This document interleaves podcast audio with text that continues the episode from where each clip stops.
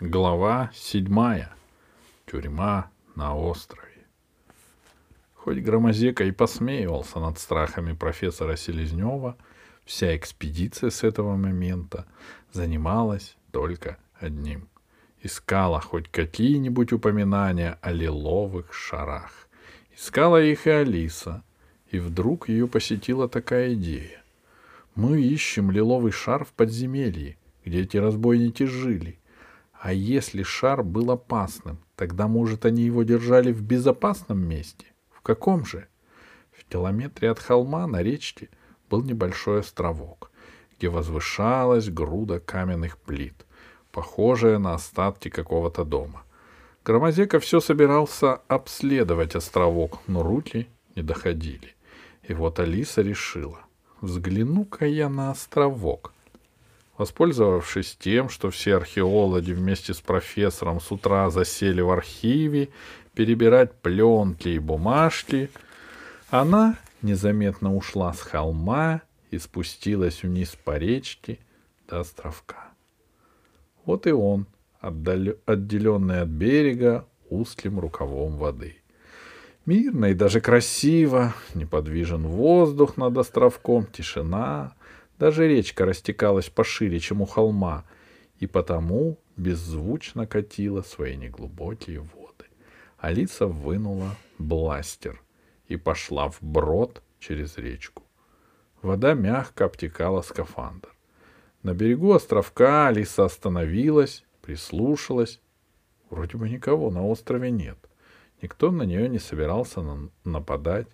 Она обошла островок вокруг, в длину он всего-то был шагов пятьдесят, а в ширину меньше двадцати.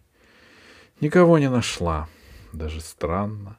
На островке не было ни птиц, ни зверей, ни даже насекомых.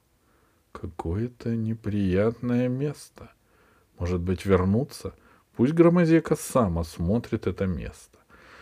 Алиса взобралась на груду каменных плит и увидела щель достаточную, чтобы пролезть внутрь. Внутри темно. Втиснуться в щель было нелегко. Особенно, если хочешь, если не хочешь выпускать из руки оружие. Правда, перед тем, как опустить ноги в темноту, Алиса тянула туда камень. Слышно было, как камень ударился о пол. Не очень далеко. Тогда Алиса все же решилась. Она опустила ноги в щель и осторожно, медленно опустилась внутрь, цепляясь за край плит. Ноги не достали до пола. Положение было сложным. Как потом вылезешь? И вдруг... А вдруг до пола еще метр или два? Но и висеть на одной руке, сжимая в другой бластер, тоже бессмыслило. Ладно, будь что будет. Алиса отпустила руку и упала вниз. Пол больно ударил по ногам, потому что оказался даже ближе, чем Алиса ожидала. Она не удержалась, опустилась на четвереньки, бластер ударился о каменный пол.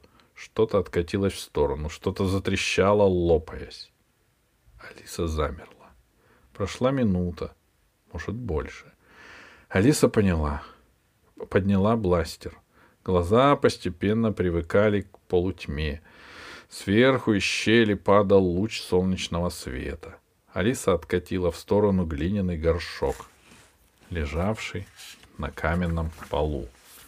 Она очутилась в низком зале, выбитом в скале, и прямо перед глазами была решетка, которая разделяла это помещение пополам.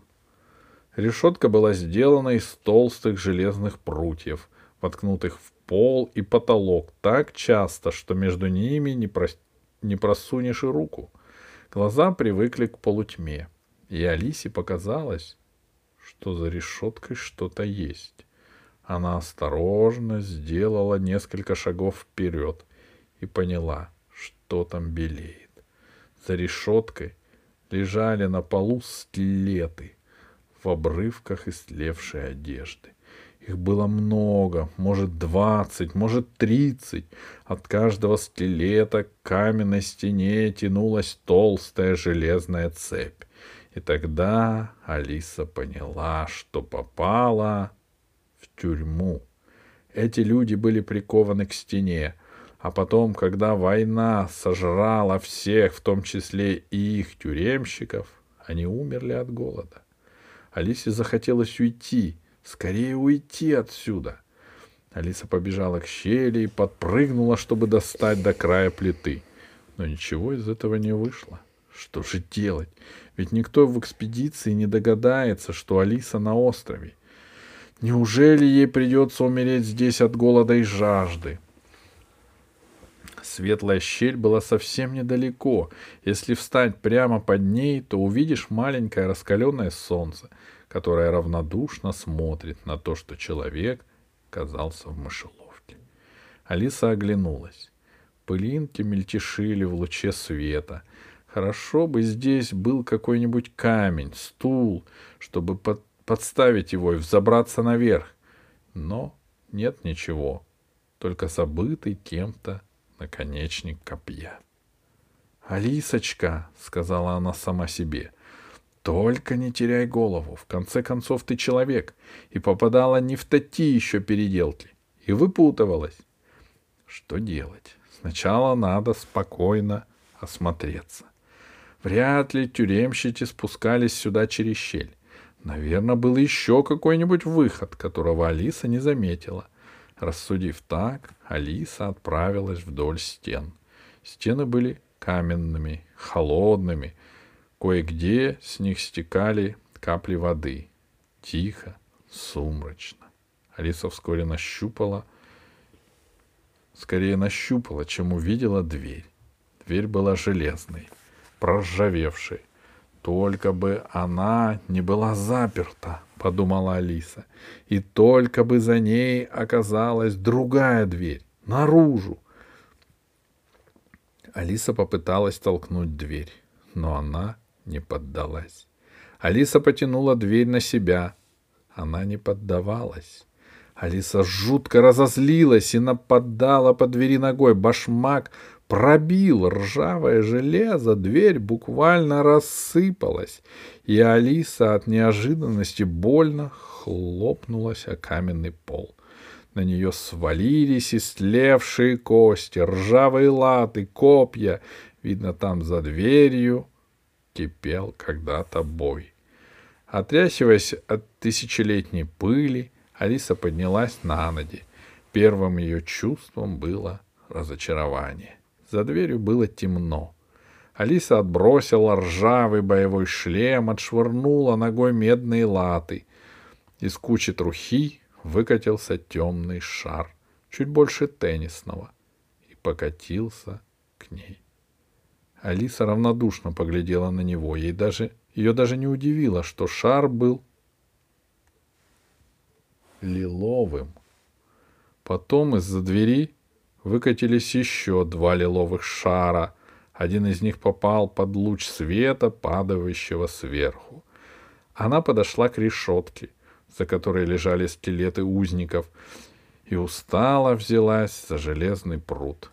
Пруд пошатнулся и выпал из гнезда в полу. В руке Алисы оказалось железное копье. Алиса с удивлением поглядела на копье. Оно было тяжелым. «А что если...» — сказала она вслух. Алиса понесла пруд к щели. В цен... центре зала потолок немного провисал. Пруд, поставленный на пол, улегся другим концов, концом на край щели. Алиса покачала его. Держится. Остальное было делом техники. Ведь в 21 веке вряд ли отыщешь девочку, которая не могла бы подняться на два метра по шесту или палке. Через минуту она была наверху. Ярко светило солнце, щель в подземелье казалась небольшой и не страшной. Мирно журчала речка. Маленькое облачко закрыло солнце, высоко над головой пролетела стая птиц. Неужели я только что думала, что никогда уже оттуда не выберусь? Алиса представила себе эту ужасную гибель и вздрогнула от такой мысли. Она сделала шаг к воде и замерла. Какая же она дура! В следующую минуту Алиса уже шлепала по воде, спеша скорее добежать до лагеря, ведь она нашла шар. Только так перепугалась, что не догадалась взять его с собой, и, подходя к лагерю, она заметила, замедлила шаги. Как признаться громозете, что она трусиха? Алиса решила, что придет к лагерю, сделает вид, что ничего не произошло, а потом скажет, что лиловый шар, который так, которого так опасается отец, наверное, спрятан на острове. Все начнут кричать на нее, махать руками, объяснять, что ребенок не разбирается в археологии.